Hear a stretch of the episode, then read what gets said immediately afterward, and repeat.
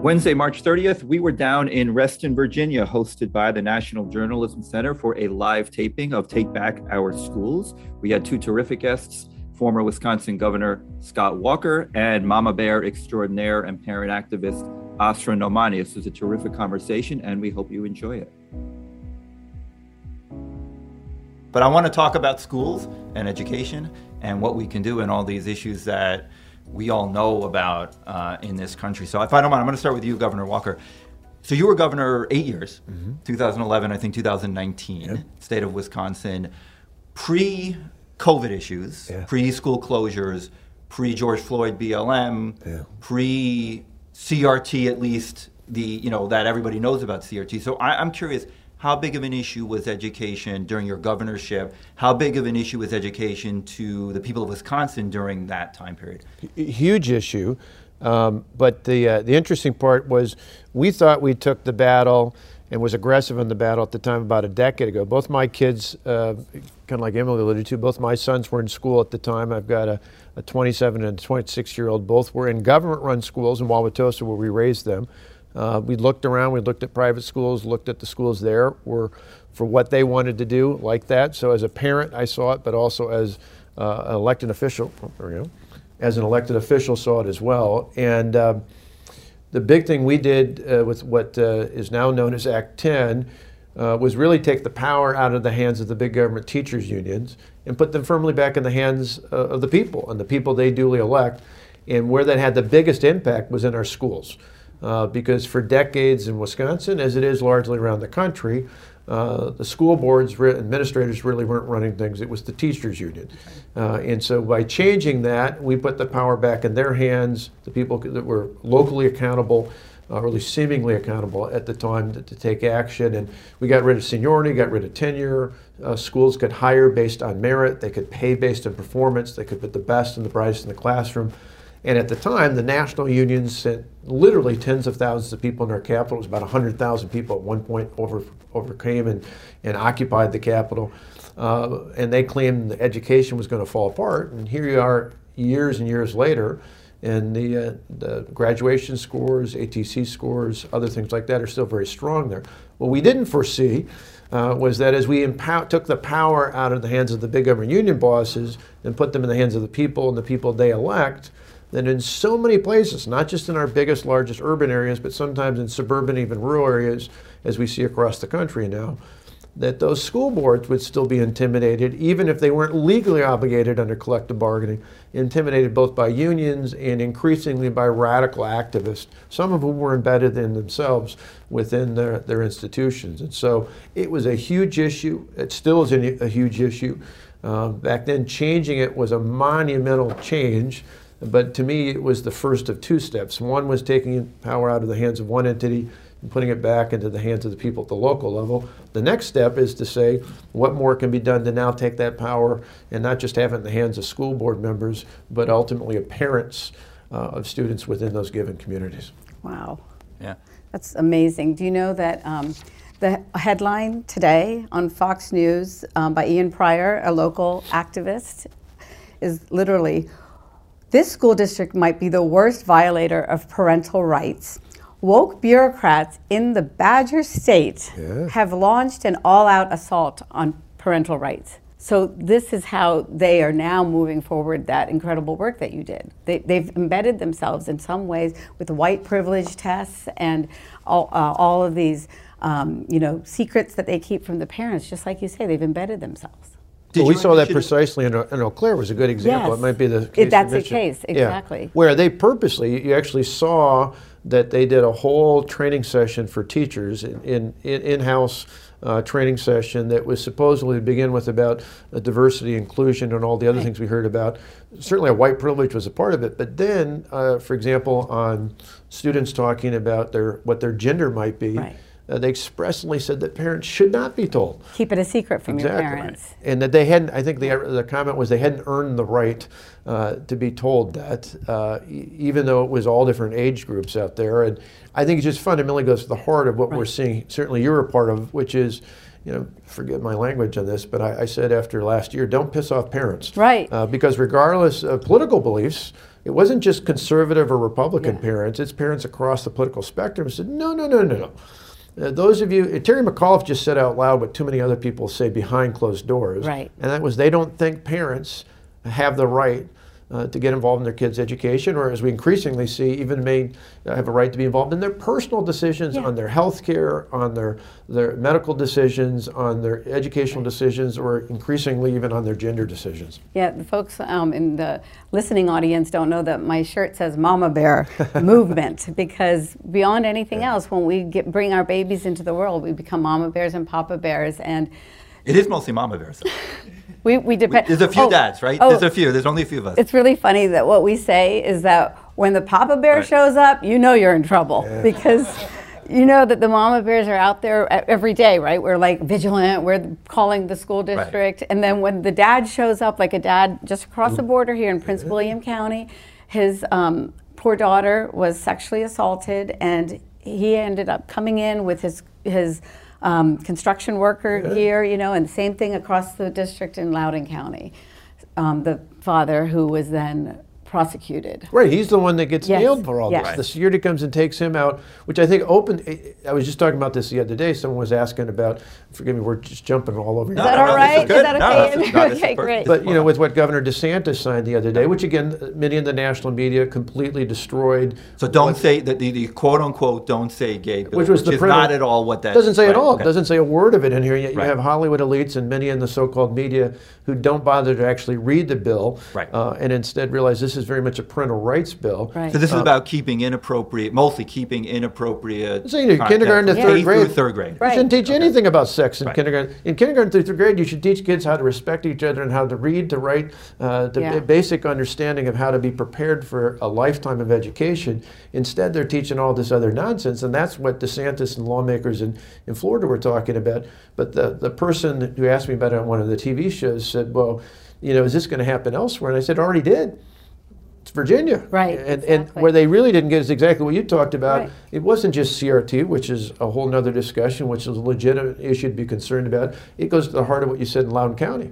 When you have a parent, father or mother, coming to hear what was going on, and then hear them outright lie Yeah. about what would happen when he knew that his daughter had been sexually assaulted. Yeah, and if uh, people don't know the story, it was a dad named Scott Smith, and Yeah.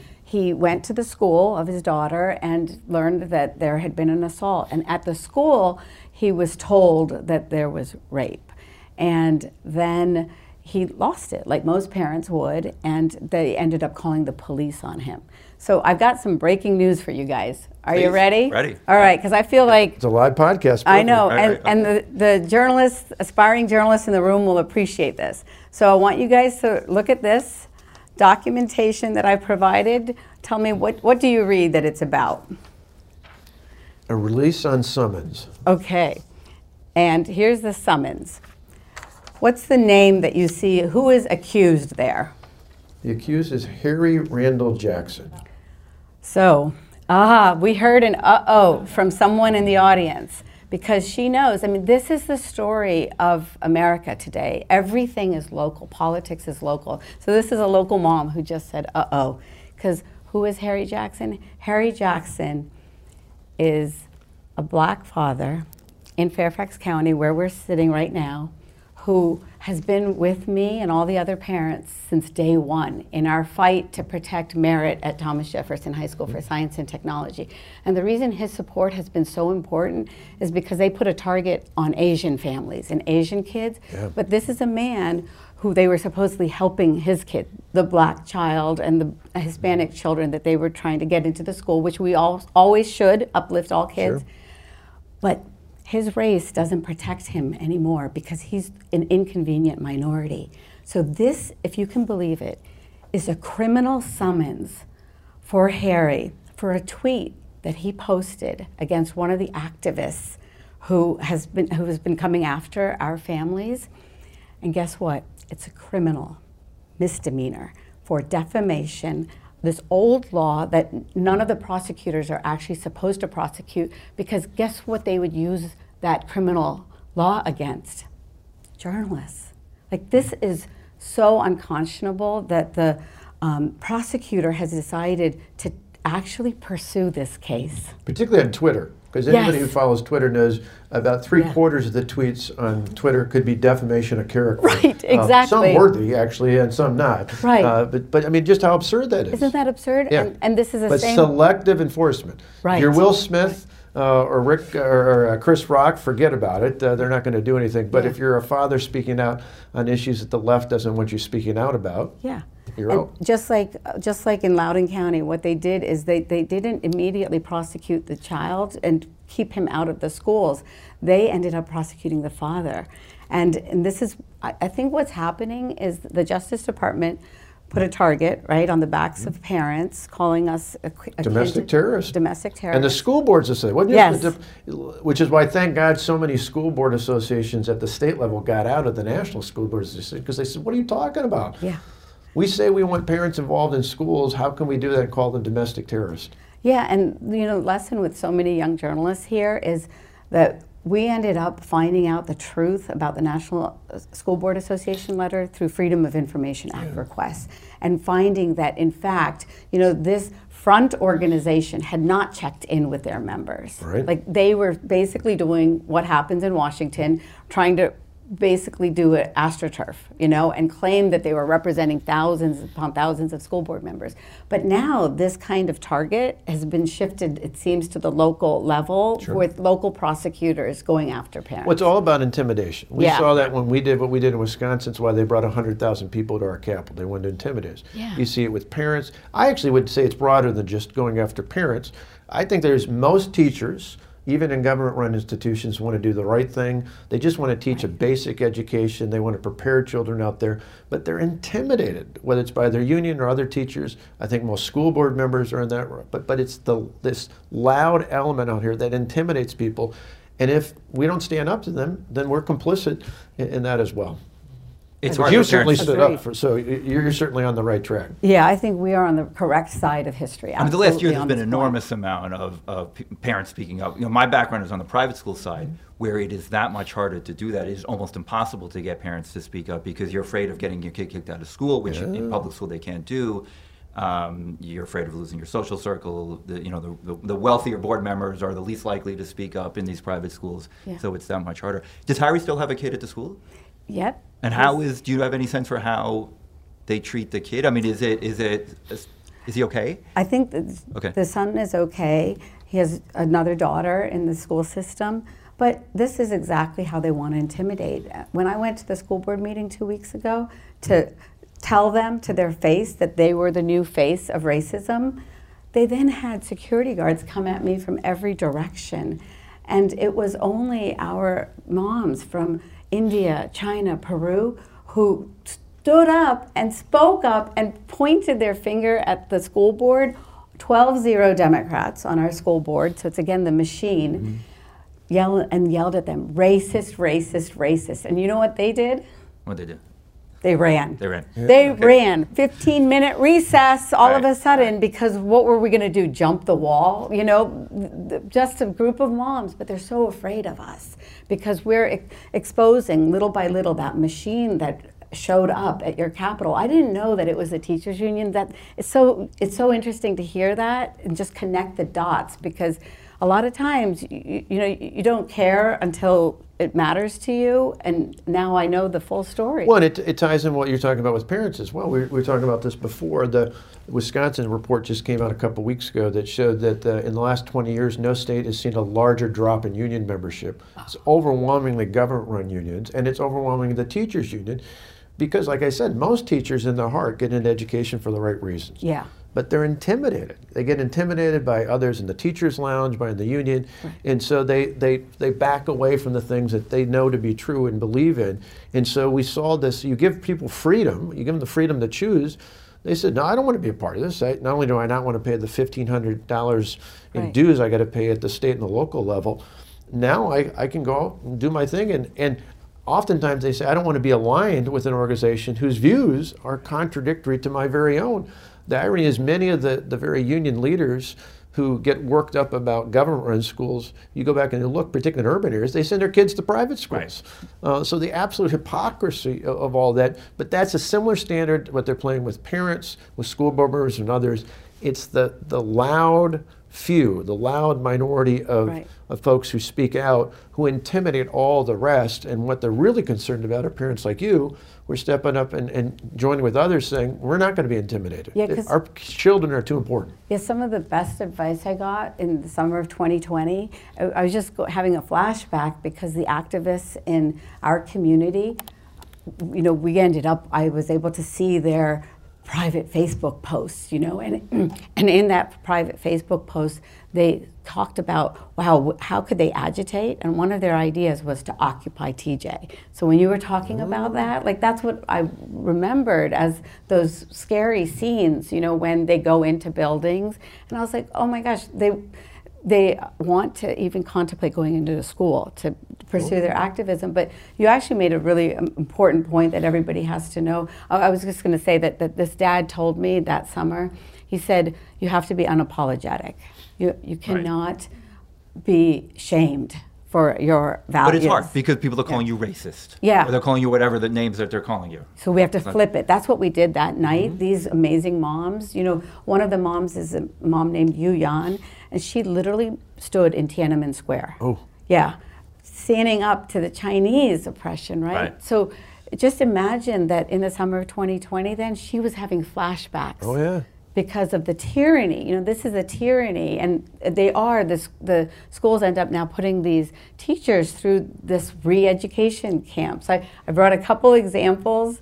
Look at this one. Um, tell me how. This is one of the um, speakers that came to Fairfax County mm-hmm. to re-educate our teachers. Who's who is the speaker? Right Dr. Kin, Kindai. So fifteen thousand dollars for exploring equity, diversity, and inclusion. Only fifteen. Tell His us. fees are a lot higher. Tell yeah. us who he is. Ibram Kendi. Who is he? He's he's the leading guru of anti-racism and yep. DEI and he makes an awful lot of money off the taxpayers. Right? oh yeah, oh exactly. Yeah. And what does he get now? He gets at least I think twenty thousand dollars for a yep. half hour. And this was right. one hour virtual. Can you just imagine? So I did the check, and that is. And he's an anti-capitalist. Yes, of right? course. Right. All these people, they don't, they don't like capitalism. What I love it. Like the but they make a lot of money. What's like the Marxist mansions that you see from the BLM oh, organizers. yeah, right. exactly. That's exactly right. Yeah, and he, I like the fine print. If he flew somewhere, it had to be first class. Of course. Of course. Right? Of course. The anti-racism must be first class. It must be.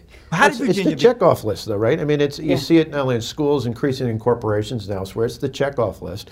Instead of yeah. having real discussions ab- about race right. Uh, right. And, and, and issues, in some cases more often than others, need to be addressed, but not with this mindset of reversing it and right. doing. I mean, for all the talk, obviously many have referenced this before, but I still think being not too far from the ball, thinking about the ultimate dream that Dr. King had that his children would grow up in a country where they'd yeah. be judged on the content of their character, not the color of their skin, and yet we're doing just the flip of that yes. and, and paying people to do it. Well, they, they say now color blindness is actually racist. Right. Because it means you're ignoring these issues, and by ignoring these issues, you're really a racist. I mean, this is how far this has gone. So this is, I love, as you can tell, I love show and tell. So I brought here this, it's, it's this thing, it's called the bead activity.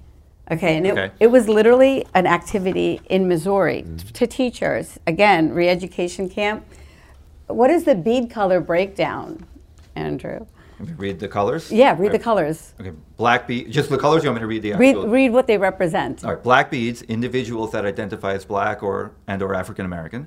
Brown beads, individuals that identify as Latinx, Latino, Hispanic. White beads, individuals that identify as white. Yeah. Blue beads, individuals that identify as Native or Indigenous. Red beads, individuals that identify as Asian or Asian American Purple beads, individuals that identify as Middle Eastern and or Arab, and orange beads, individuals that identify as biracial or multiracial. What, isn't that unbelievable? It is. This is America. Well, that, uh, well but that's the scary right. part. Is yeah. that as kids, I don't know how many other folks. certainly we did, but I know that's even more true for people who didn't weren't just born here, but who came here from other places. We were taught that you're right. Americans. You were Americans. Exactly. We're humans. Right. But we've gotten so far away from that, right? Yeah. The, the, I don't know when we, we the melting pot that Right. You know, this was country was of immigrants. We're all a melting pot. We're all supposed to go with these American fundamental values, right? right? completely gone away from that. I mean, they, the issues of education are so much bigger. Yeah, they decided just, at one point. I remember I was told by these activist types, "Oh, we're not a melting pot; we're a salad bowl, salad, and everybody's right. separate." And so the bead exercise was literally one in which you're supposed to put the bead of the color of that matches your friends or who your family mm. is, and put it on a pipe cleaner so that you could see your own racism and bigotry. Mm, right. And Right, and our lives are so complicated, and they we do not get you know um, uh, brought down to the level of being beads. To your point about Martin Luther King, like I do not think that he would enjoy an exercise. Well, like it that. defies you know for those listening to the podcast can't see it, but we're standing, uh, we're seated right behind or in front of a flag there, and yeah. I always think of the flag, the U.S. flag, right, the U.S. flag, right. red, white, and blue. But it's actually, if you look at it, it's many different threads. So the threads are different, uh, but but they're very much like the the motto of America, which is "E pluribus unum," yeah. out of many come one. And so we each have our own individual characteristics part of that is our race or ethnicity or gender, but but there's so much more to individual that's that's a part of who they are as an individual. But then together we come together right. and, and that's where we're woven together where we have shared experiences, shared civic rituals, shared traditions right. that we have as Americans that, that really are bonded by that sense of freedom and opportunity for everyone. These sorts of exercises tear that all apart. Right, they divide us. And you know, for me, um, we were talking about my journalism, and for me, this journey to becoming an activist on these issues and writing about it came out of my journalism. And I worked at the Wall Street Journal for 15 years. And like a lot of journalists, we ignored the State Department warning after 9 11 and we flew to Pakistan. And so, there in Pakistan, my dear friend um, was also reporting. His name was Danny Pearl, jur- journalist. And Danny came to my house that I had rented in Karachi, Pakistan. Um, and and Danny went off for an interview, like any other interview, mm-hmm. but he didn't come back. Yeah. He was kidnapped and brutally beheaded. And w- the excuse that was used by the militants was that he was Jewish, that he was American. And that's when I felt deep in my heart, you know, the ultimate uh, cost of sectarianism. It's humanity. It's mm-hmm. this beautiful human being who couldn't then see his own baby born into the world just doing his job as a journalist. And, and this bead activity, this critical race theory division of people, is a, a sectarianism that a lot of immigrants like ourselves fled. You know, we, yeah. we wanted this entire dynamic that you've described so beautifully. Well, and the sad reality is we think about, you know, decades and decades ago, Marxists tried to uh, insert themselves into American culture. And yeah. for a while, even you know, going into the 1980s, there was some thought that Soviet-style communism might uh, triumph over American-based uh, market-driven capitalism. But but part of the reason why it didn't succeed before, or even more recently, was because we're not a class-based society in America. Now we certainly have our distinctions in that you know, Ronald Reagan, whose picture is up, again, for people on the podcast can't see it, one of the, the paintings on the wall here, grew up in a town of Dixon, Illinois, a small town in the middle of the country, alcoholic father, in and out of work, never owned their own homes, moved five times just in that small town alone, goes to a small community college, works through a bunch of odd jobs in the radio, ends up being a B report or B actor, which means kind of the opening act for a concert, right. uh, and, and, ends up being not just president, but arguably the most impactful president of, of the latter half of this last century. Why I say all that is someone like that can grow up in there. You don't have to go to Ivy League schools, you don't have to be in a certain class. So socialism, Marxism didn't work. So now what are they doing? They're coming back at it through race and sex right. and gender, trying to pit one group right. of Americans yes. versus another. Yeah. And that's why I think so many parents are standing up and saying, no. Yeah. Particularly for those who've come here from other countries. That's what we fled, exactly what you said. Yeah. We don't want that. We know that that doesn't work, and we're going to stand up and, and take a stand to make sure it doesn't happen here. Well, the most, I mean, the most powerful, I got a lot of letters after my, a lot of emails from around mm-hmm. the country. I mean, the most powerful ones by far were people who grew up in the former Soviet Union, Eastern Europe, or, went, or families went through the Cultural Revolution in China, right. and they all said the same thing. Was, they're almost identical. Mm-hmm. You know, we've seen this movie before. We fled that. We never thought this was happen in America. This is happening in America, right. which is which is terrifying. Yeah, and you know, to to your guys' point, if I look at the image of Ronald Reagan in today's privilege test, you know, he has to check the box as man of great privilege, right? But cisgender white male. Yes, right. Exactly, and that's not fair. You know, I, I could I could check off many um, boxes of, of oppression. Mm-hmm. I'm Muslim. I'm a woman. Um, I'm a single mom. Uh, an immigrant. English was my second language. We lived in poverty when I was a child. That's at least half a dozen, you know, in the privilege walk. But I don't want it. It's not good. But you're still society. a white supremacist. Oh yeah, it doesn't exactly. matter. None of that matters. Right, right. you're still a white supremacist. Because my son went to TJ, I am white Right. adjacent Right. now. That's their argument. This is this is privilege bingo that they played Mm. in um, Fairfax County Public Schools. It is literally a bingo card, and look at who they even put in as a chi- as a child of privilege, Military kid. military. right, kid. right.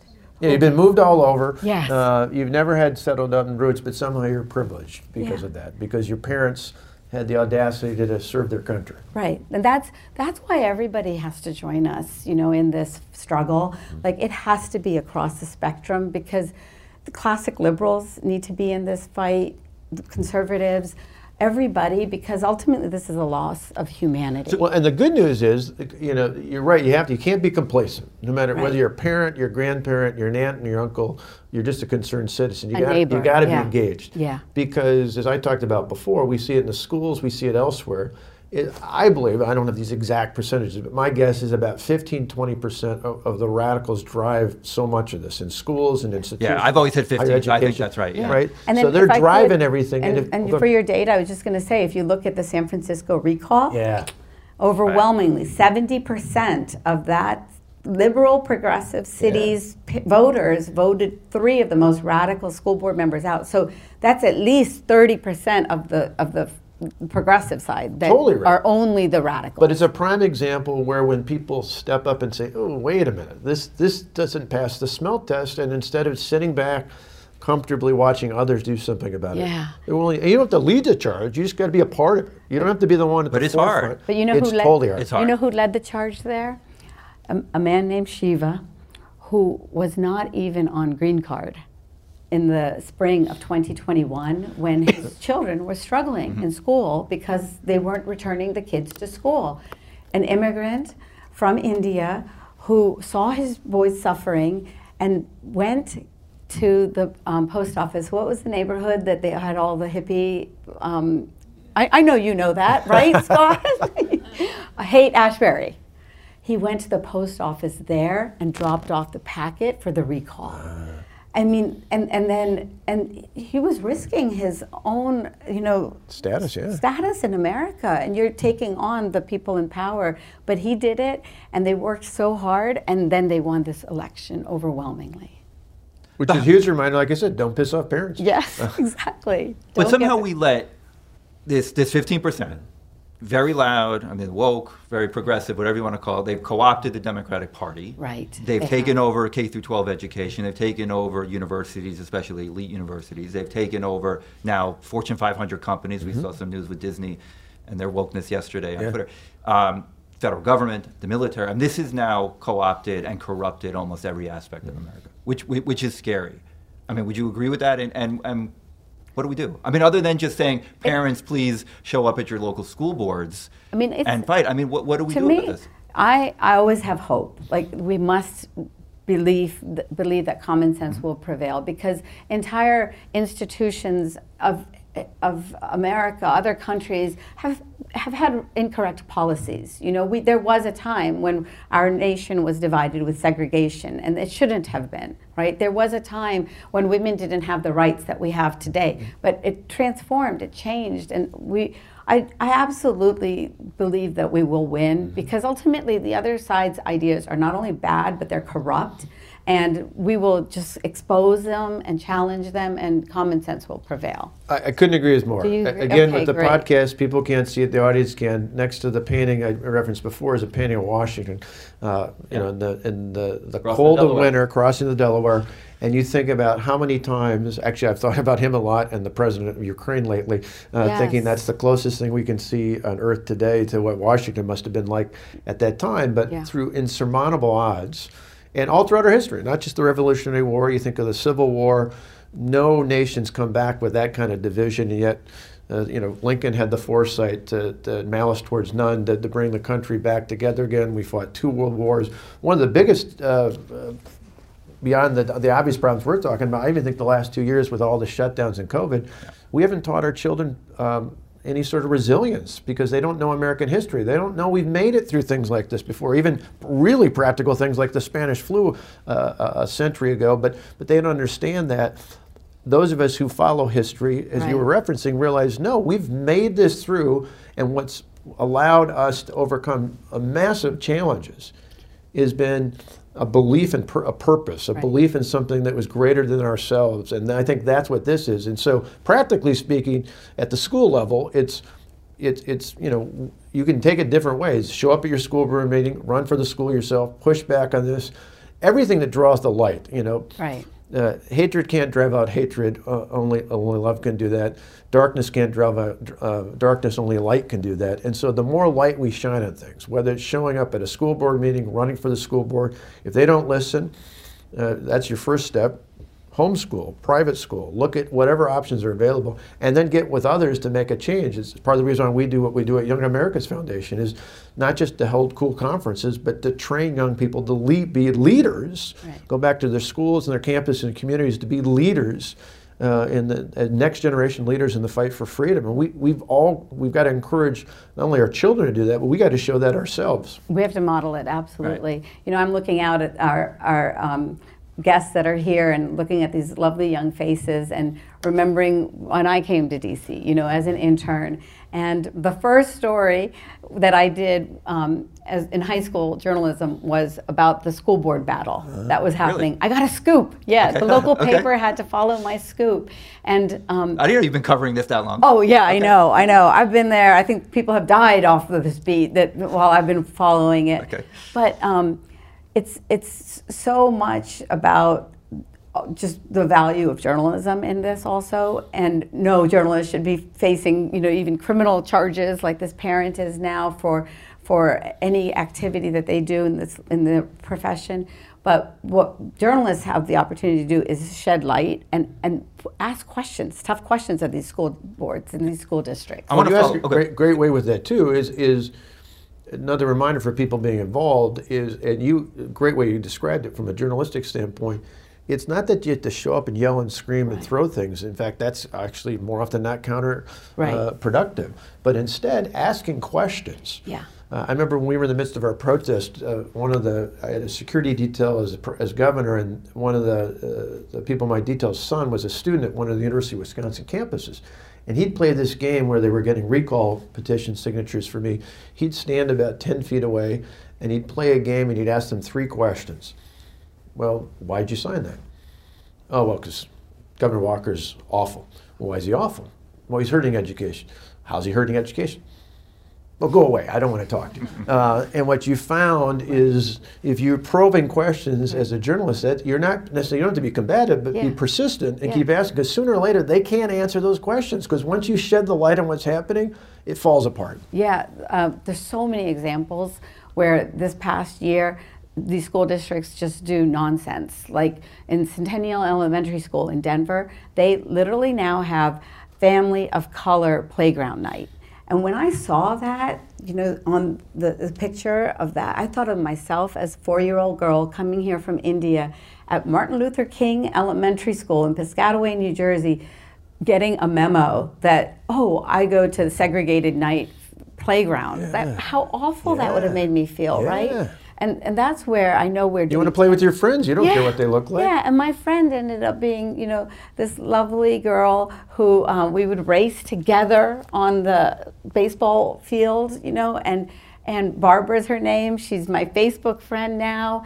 Um, I became her pen pal after I moved to West Virginia, where my best friend was Karen Svoboda, introduced me to slumber parties in America.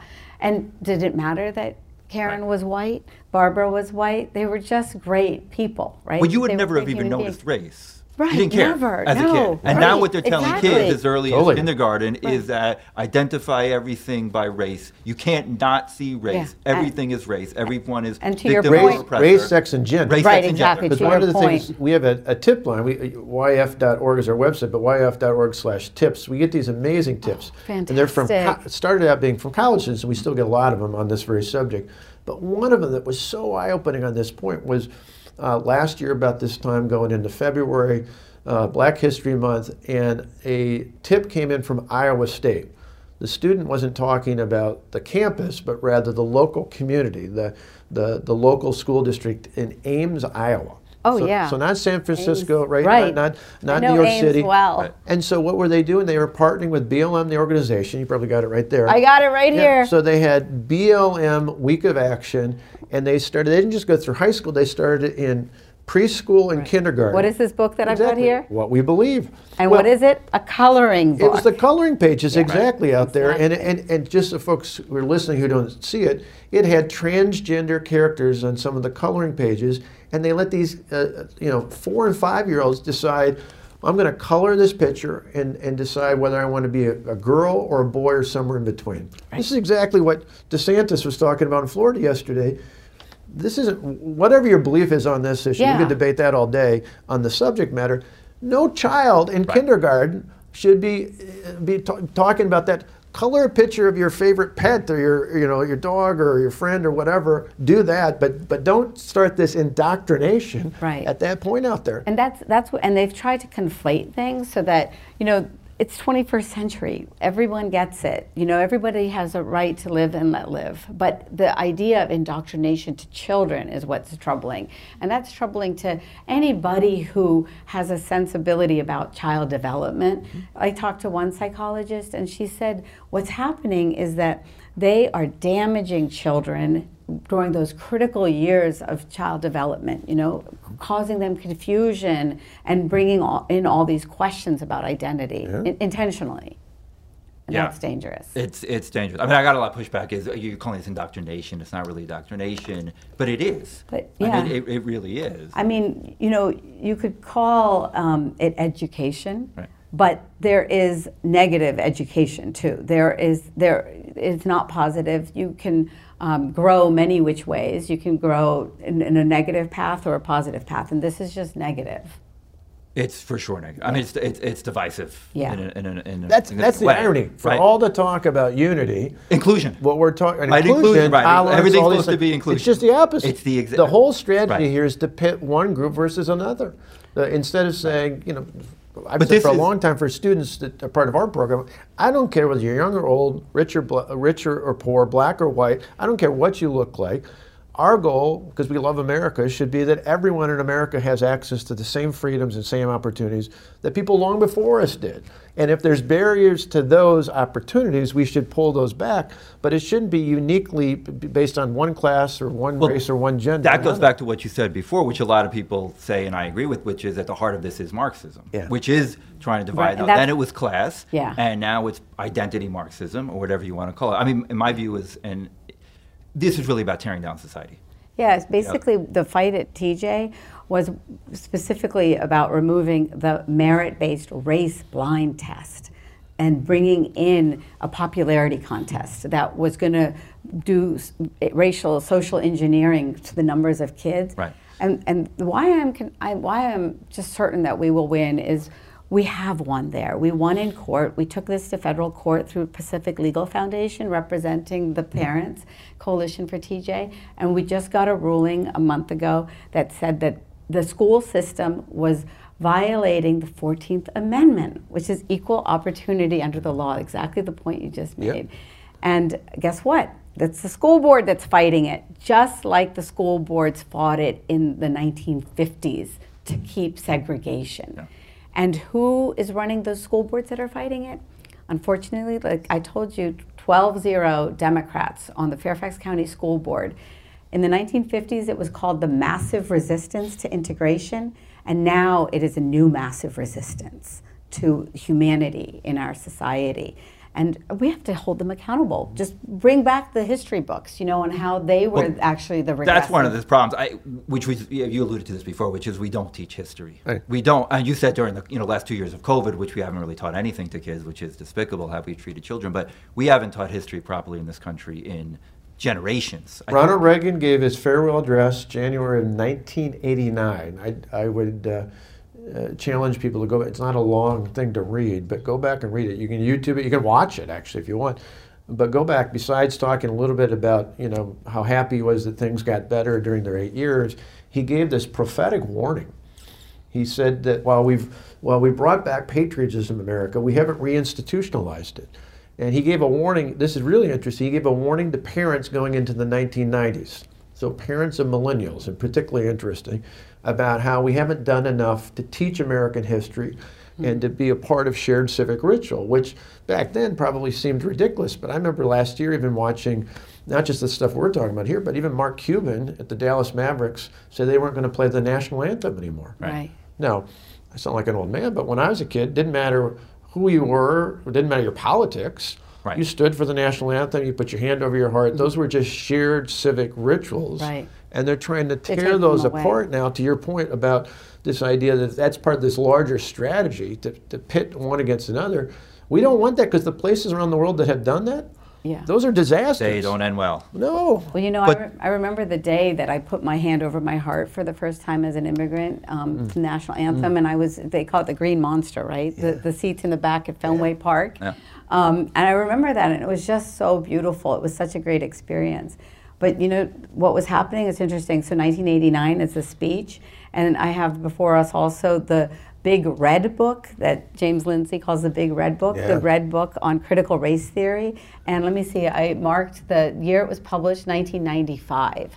So 1995, this idea of dividing people through the lens of race emerges, gets into the oh, education school. But it's Oh, been in the started- education school Right. a long time. R- rules for radicals, 1960s, marching Right. through the institutions of higher learning, but then eventually made their way into schools, which Yeah. is part of the goal, into culture, into big tech communications. You see it. The, the- And the one part to be um, optimistic about, we talked about before in optimism, though, is when you think of the odds we face, Yeah. it's remarkable that everybody hasn't gone crazy woke. Yeah. Uh, but there are enough, I mean, it's the power of the ideas that are on our side that we're, we're even making some, you know, some inroads here because the ideas are powerful than the over, overwhelming odds that we face. So let me follow So with it's that. gone, I'm- gone to woke woke, baby? woke baby, Right, now. This right. cardboard book that But I'm this- holding. That's so since the years of um, you know critical race theory, 1990s, and then this is the journey. A little cute cardboard book that's trying. This is only kids. taught in law schools. Yeah, Right, the and then red this, book. And, now then this, is taught in the preschools. Yeah, exactly. So they have they they have penetrated into our, into our society, but so have a lot of other bad ideas through the history of time, right? But th- there's always, this is kind of my thesis, there's always been bad ideas. Marxism has existed for a long time. You know, there's, there's a lot of bad ideas out there, right? How did they take over? Because they seemingly have taken over, and I think that's the more interesting question. Not why are there bad ideas, Right. but how did they take over? Yeah, and, and that's where journalists are so critical, like to follow the money, to follow the contracts, to see who's getting funded, and but a lot of journalists have become Oh, yeah. activists, just like the teachers have become activists. Because they're intimidated right? as well. Yeah, they are. They they um, will write to their editors and say that they're being racist. Did you see one college just pulled an article because they said that they didn't have enough non-white uh, people commenting as Is that right? yeah yeah. So they pulled the the editors apologized and then pulled the article. And so of course that's a nice concept of having representation, but it's also a silencing of many people and a shaming, and that's where it's to me it's so simple like you don't have to become an expert in critical race theory you just have to understand two values do you think it's okay to dehumanize another based on their characteristics and their traits and second do you believe at all that it's okay to shame another mm-hmm. person based on their identity and and those are two principles Yeah. that i think most reasonable people reject Well, and you ask about how did it get this far. If you really look, and again, it does go back in many ways back to Saul Alinsky and even before that, this Yeah. march into higher education. But I think a lot of people, even going into just a few decades ago, said, okay, well, that's college. Right. Keep your head low. Uh, Don't say anything to disrupt your, your professor and get a bad grade.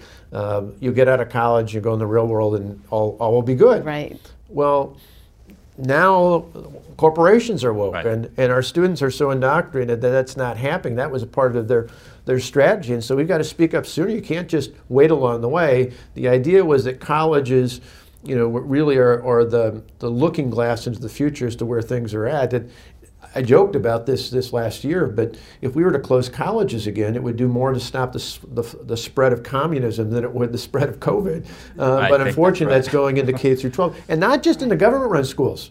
You know, again, Oh. this is an eye opener. There's a lot of private, even Oh. Oh, well, faith-based, faith-based institutions faith-based- where you got to stand Yeah. up and go, no, no, no, no, no, no. This is this is seeping in there as well. This is everywhere. I mean, this is. I mean, my you know my daughter's background, which is which is you know elite private school in New York City. They went so much further than than the public, the government-run schools. Why? Because they have so much money. They have these huge endowments. They can yeah. spend an enormous amount of money to bring in these consultants to do it. Uh, and then it seeps down into the government. But you, you absolutely see this. And tell big, everyone, Andrew, who is the entity, the organization that is putting a lot of the indoctrination in all the private schools? The, the NAIS, the National Association of Independent Schools. Yes. So one of the big ideas here is that you have you've got monopolies. Right. right. We have the teachers unions as monopolies. For you have now the legal right. profession. You have the ABA is pushing wokeness. The right. American Medical Association. The American Psychological Association. Everywhere. So in private schools, you have this National Association of Independent Schools, yeah. which is these schools are supposed to be independent. They are not independent. Now this is all coming down from this central agency mm-hmm. pushing these woke doctrines, training the students, training the board of trustees, training the heads of school. Yeah. And so what you end up is these this kind of woke grooming journey right. that schools go on and corporations. There's some, you know, Instagram page that'll say black at black. Lowell high school, you know, and then then oh no, we have a problem. We have to get the consultant who does the equity audit. Oh, the equity audit finds out that you have to have an anti-racism program. Oh my goodness, and that's going to cost tens of thousands of dollars. But and it's multi-year. Oh, and then once and it never ends. It, yes, it never There's no ends. End. Right. There's no end. And There's now they've got the COVID piggy bank. Mm-hmm. Now they've got all this money, call it a slush fund really for yeah. what it is, and it's all this money that they're putting into social and emotional learning to try to cast our children all as not resilient, as you were saying, you know, not actually teaching them resilience, but teaching them that they are victims now of this entire process and so fragile that they now need indoctrination. So well, it goes back to disclosures. When you're talking about reporting, that the more light you can shed yes. on this, the better. At all different levels, not just in schools, but even in woke corporations. For BLM, the organization, I mean, you look for all the talk and hype about this. There's next to no disclosure as to where all those millions of dollars, all these corporations, basically is blackmail money to leave me alone. Don't don't don't attack me. Don't protest me. Here's some money. They can't account for where that's at. The most that we see publicly that we do are literally this Marxist mansion. These folks that took on millions of dollars, bought multiple mansions. The closest I think we got is in Baltimore, where you just had someone in BLM indicted uh, for corruption there as well. But but you have story after story after story like this, and and people just got to wake up. Any other nonprofit, any other organization, they would say, no, we want to see your 990, we want right. to see your, your accountability, yeah. what's your board, what are your standards, particularly for someone you hadn't invested in before, and yet they don't do that. So again, it's in all these different areas, it's, it's about engagement and pushing back. And if we just let things happen, right, it's going to keep happening. And, and being afraid to speak up. But but the stories that you're talking about, um, it was Reuters that followed the money on Black Lives Matter, yeah. the corporation. Then it was a journalist in LA that followed the property records yep. of, of one of the founders. And so it is journalism that. Do, and good journalism, many in well, the mainstream. Is the fourth branch of government, right? Right. Yes, it's a fourth check yes, and balance. Yes, right? You need it yes. to expose. Well, of a free society. in a free society. we teach I, our right. national journalism yeah. students. I was just talking to them the other day about this, and, and one of the things I literally said was yeah. follow the money. Yeah. You know, be yeah. curious. Don't. The, the, one of my problems with the media today is, is, that most aren't biased as much as they are lazy. You know, Twitter's like the worst part of that. Everybody sees a tweet and they all follow the same story. Instead of saying, "What's going on over here?" Let's don't let my views drive the story. Let the facts drive yeah. the story. What a remarkable concept. I'm going to, um, I live right down the road. I'm going to come back here for any any of our yeah. journalism students who want to learn how to, I, how to identify a 990. Where do you go? I actually got a PI license in Virginia. Oh, yes, I did. $500, five nights with one of the most, you know, bigoted people I've ever met. But and nonetheless, I got my little license at the end of it all, and my certificate.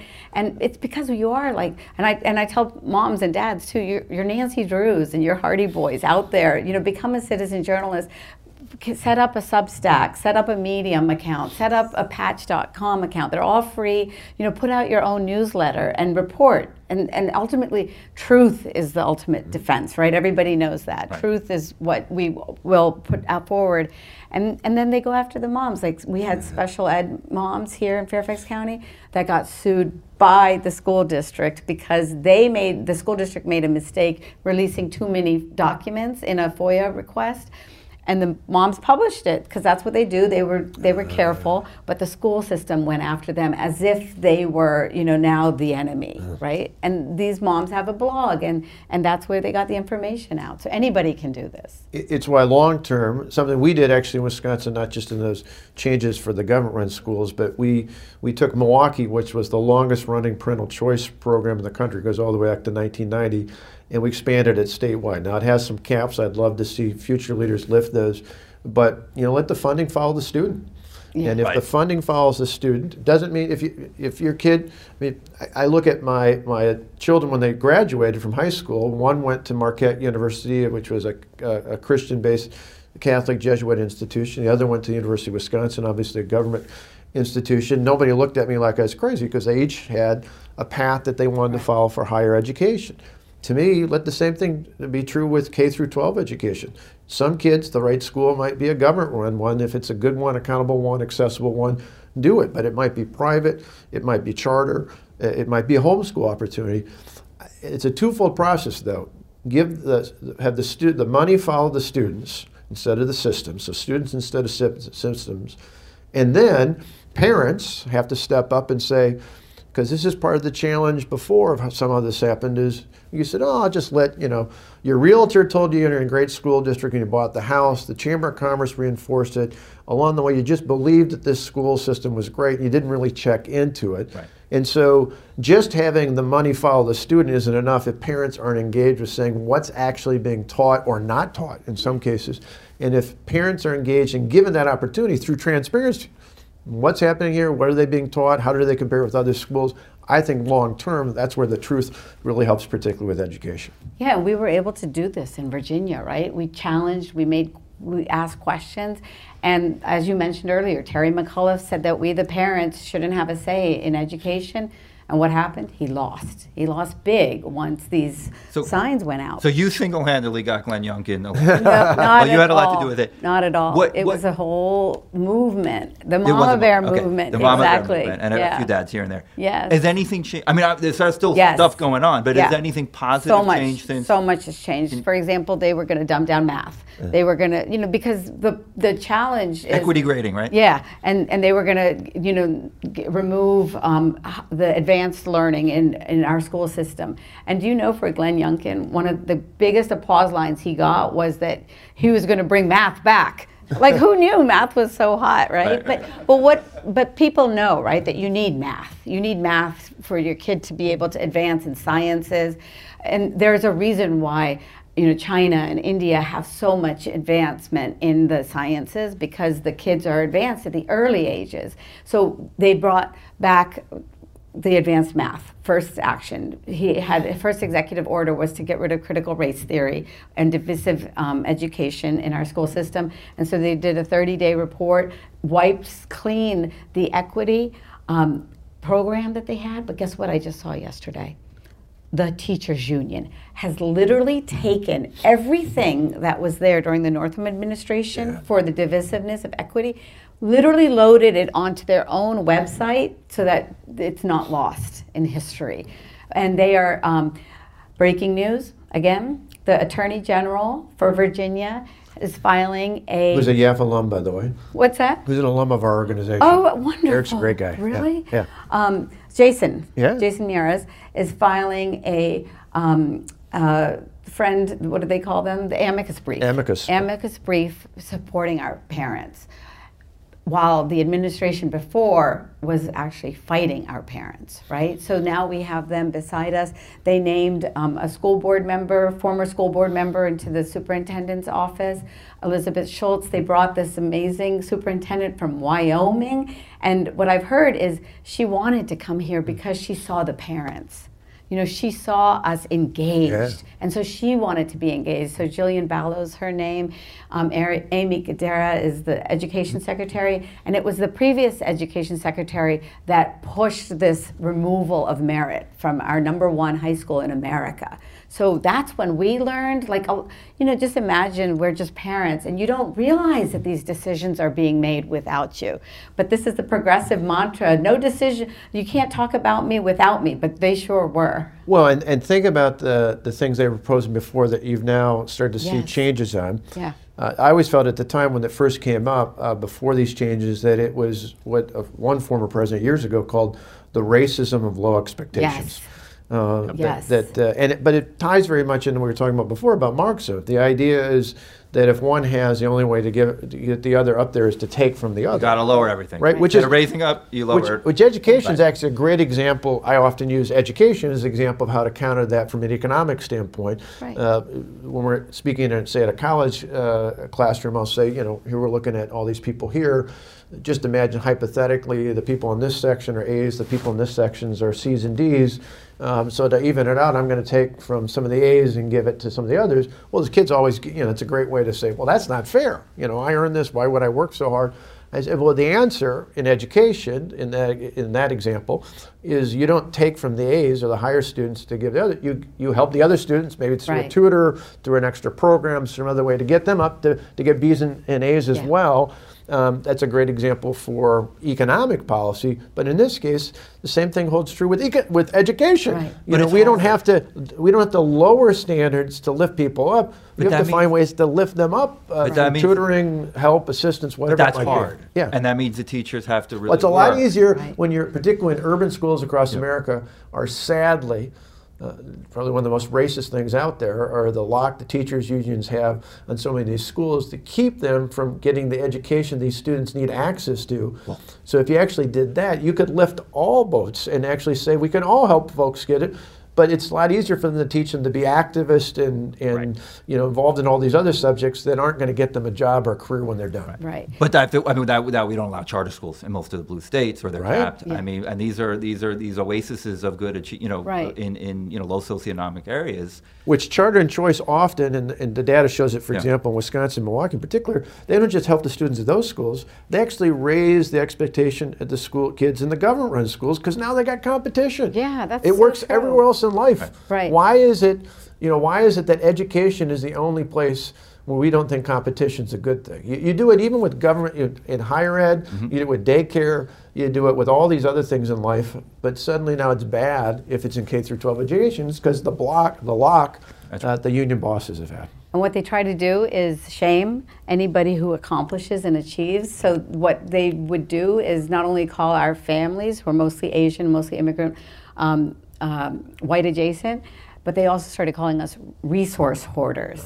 So in their economic model, we're the resource hoarders now because right. your child happens to go to a school that they tested into, and then you are, you know, a cheater. They actually said started saying that um, the education secretary said that if you take a test prep class, it's akin to doping in sports.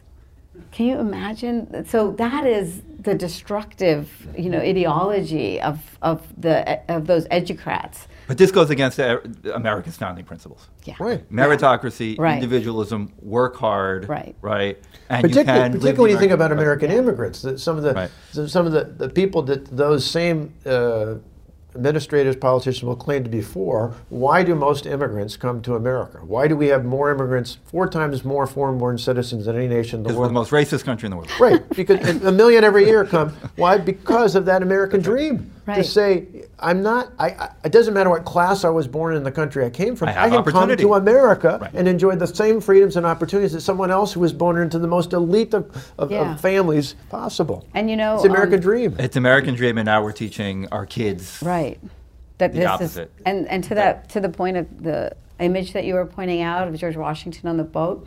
Um, we were lectured that you know not by the principal Ann Bonitatibus in the summer of 2020 um, that not only did we need to check our privileges, but she said that we needed to change the mascot, which was the colonial, because it was a symbol of this racism of colonialism, and I just was like, you have not talked to our parents because I'm a the first generation born in India, post colonialism. So my parents literally lived mm. under white supremacy yeah. that they always talk about. They lived under colonial rule. My mom got a Cadbury chocolate on in 1947 at the at the convent that she was attending for school as a day student. My dad watched the Indian flag go up and the British flag go down. And where did they choose to emigrate to? to America because the colonial spirit here inspired yeah. the colonial, you know, the, those in India that were fighting for freedom, and then Mahatma Gandhi inspired Martin Luther King. So it's in history that we can learn the best of lessons, right? We have to understand where we went wrong, but we can grab great lessons from history. And, and, right, and just because a person has faults, and we all have faults, right. Uh, that doesn't detract from the ideas and the principles they fought for. You think about, you talk about Thomas Jefferson. Yeah. Think about that Declaration of Independence. Um, while he per- personally, like me and all others, had had things that weren't right about him, you look at that declaration for a more perfect nation that kept growing. So we, we started with this idea that all people are created equal. Uh, even if we didn't live up to every bit of it from the various earliest parts of, of the founding of this nation, the declaration was made that we are all created equal, that our rights come not from the government but from God, right. from our Creator, and spelled out what those rights were, and then defined that the government's role is to protect those rights, not to give us those rights. Uh, which is an important reminder, particularly when we face these challenges, yeah. that thank God we live in a republic. Mm-hmm. Uh, because a republic says even if your even if your views at that moment are in the even significant minority of views, you still are guaranteed those rights that go all the way back to our founding and that are def- uh, explicitly protected in our Constitution, which, as you mentioned, added over time the 13th, the 14th, the 15th, the 19th Amendments, which were corrected some of the problems we right. had in the past. Right. Very good point. Okay, last question, because we're out of time. You're optimistic. You, you can tell we're a little excited about no, this, right? I, I, don't think we've taken a breath up here. I know. I am optimistic. Optimi- I am. Okay. I'm optimistic because um, it's the only choice we have. Because we cannot surrender the nation, we cannot surrender the schools, and we cannot surrender our children and their hearts and their minds. Uh, I, I, am absolutely, absolutely certain that uh, that we will move forward always towards goodness mm-hmm. and that we have to only overcome our own fears and acknowledge them. My heart trembles every time I go before my school board. Trust me that when my, my they now pick our names out of a hat like a lottery system and and then you know you feel a duty when your name is picked and I go up there and I don't want to be doing it but we do and that's where they say courage is overcoming your fears, acknowledging it, but speaking up anyway. And, and nobody has to do it in the same way, mm-hmm. right? Everybody has their own role in society. Journalists have a great role, just like you said, exposing sunshine and light. And, and I know that we have a movement. You know, we've created a movement that is not dependent on any institution. We don't depend on the government for this. We just depend on our own hearts, and we're there. And Governor, you, you speak to, I mean, work I'm with totally positive. students. And, and, and okay. I wasn't before, I would be just after hearing you. Oh, but, uh, but, good. but, but seriously, the, I, I, we were talking about the founders. And I, when I was a kid growing up in school, I was total geek, thought of the founders like superheroes, bigger than you have life. a favorite? Um, I was wide open. It was kind of like I, I loved the the Justice League, and so for me, the Justice League as a kid was uh, was the folks at Independence Hall. But I, our family was poor, so we never really got a chance to go out to Washington or Philadelphia until I was an adult. And I remember one day getting up early in the morning to go to Independence Hall, and I was waiting to go in. I thought, oh, okay, here they are, bigger than life. In the room, if you've ever been, there's not much different than the room we're sitting in here at, at Young America's Foundation. And I looked at the chairs and I looked at the desk and I thought, okay, they're older, but they're but they're not unlike ones we might sit in today. And it was just such a clear uh, reminder that those individuals who stood in that room were, were ordinary people right. Who did extraordinary things. Right. They were just as fearful. Yes. Uh, in fact, some ways might be even more even because more. they weren't just risking their political careers or their fortunes. In some cases, they were literally going to risk their lives. Right. Yes. They, they were all going to be. If this didn't work this out. didn't work. They were they were they're gone. Right. Right. And and yet they stood up for this truth that, yeah. that they knew not only for themselves but for future generations. And it was such a great reminder of not just them, but now you think back over time, which is why teaching history is so important of all these moments in American history when all despair, when everything seemed to be the darkest. Right. But what's the old adage? Before, you know, it's it's always darkest before the dawn. Yeah. And so I think we're on the dawn of, of parents and citizens of great Americans. Uh, not people that just stood in boats or Independence Hall, but stood in classrooms and school board meetings and other places across America doing exactly what we need, which is standing up and standing up for what's right. Absolutely. Terrifically said. Well, on that yes. note, thank you both, Governor thank Scott you. Walker, Asra Nomani, for joining Take Back Our Schools. Yes, thank you, Andrew. You're amazing, and we are all in this together. We are all in this yes. together. I will go there. We hope you enjoyed that conversation that we did live down in Reston, Virginia, hosted by the National Journalism Center with former Wisconsin Governor Scott Walker and parent activist Asra Nomani. If you liked it, please give us a five star review on wherever you like to listen to your podcasts. And we hope you did enjoy it. And we'll be back soon for another episode of Take Back Our Schools.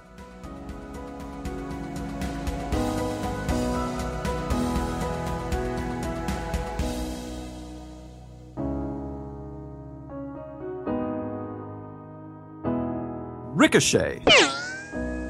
Join the conversation.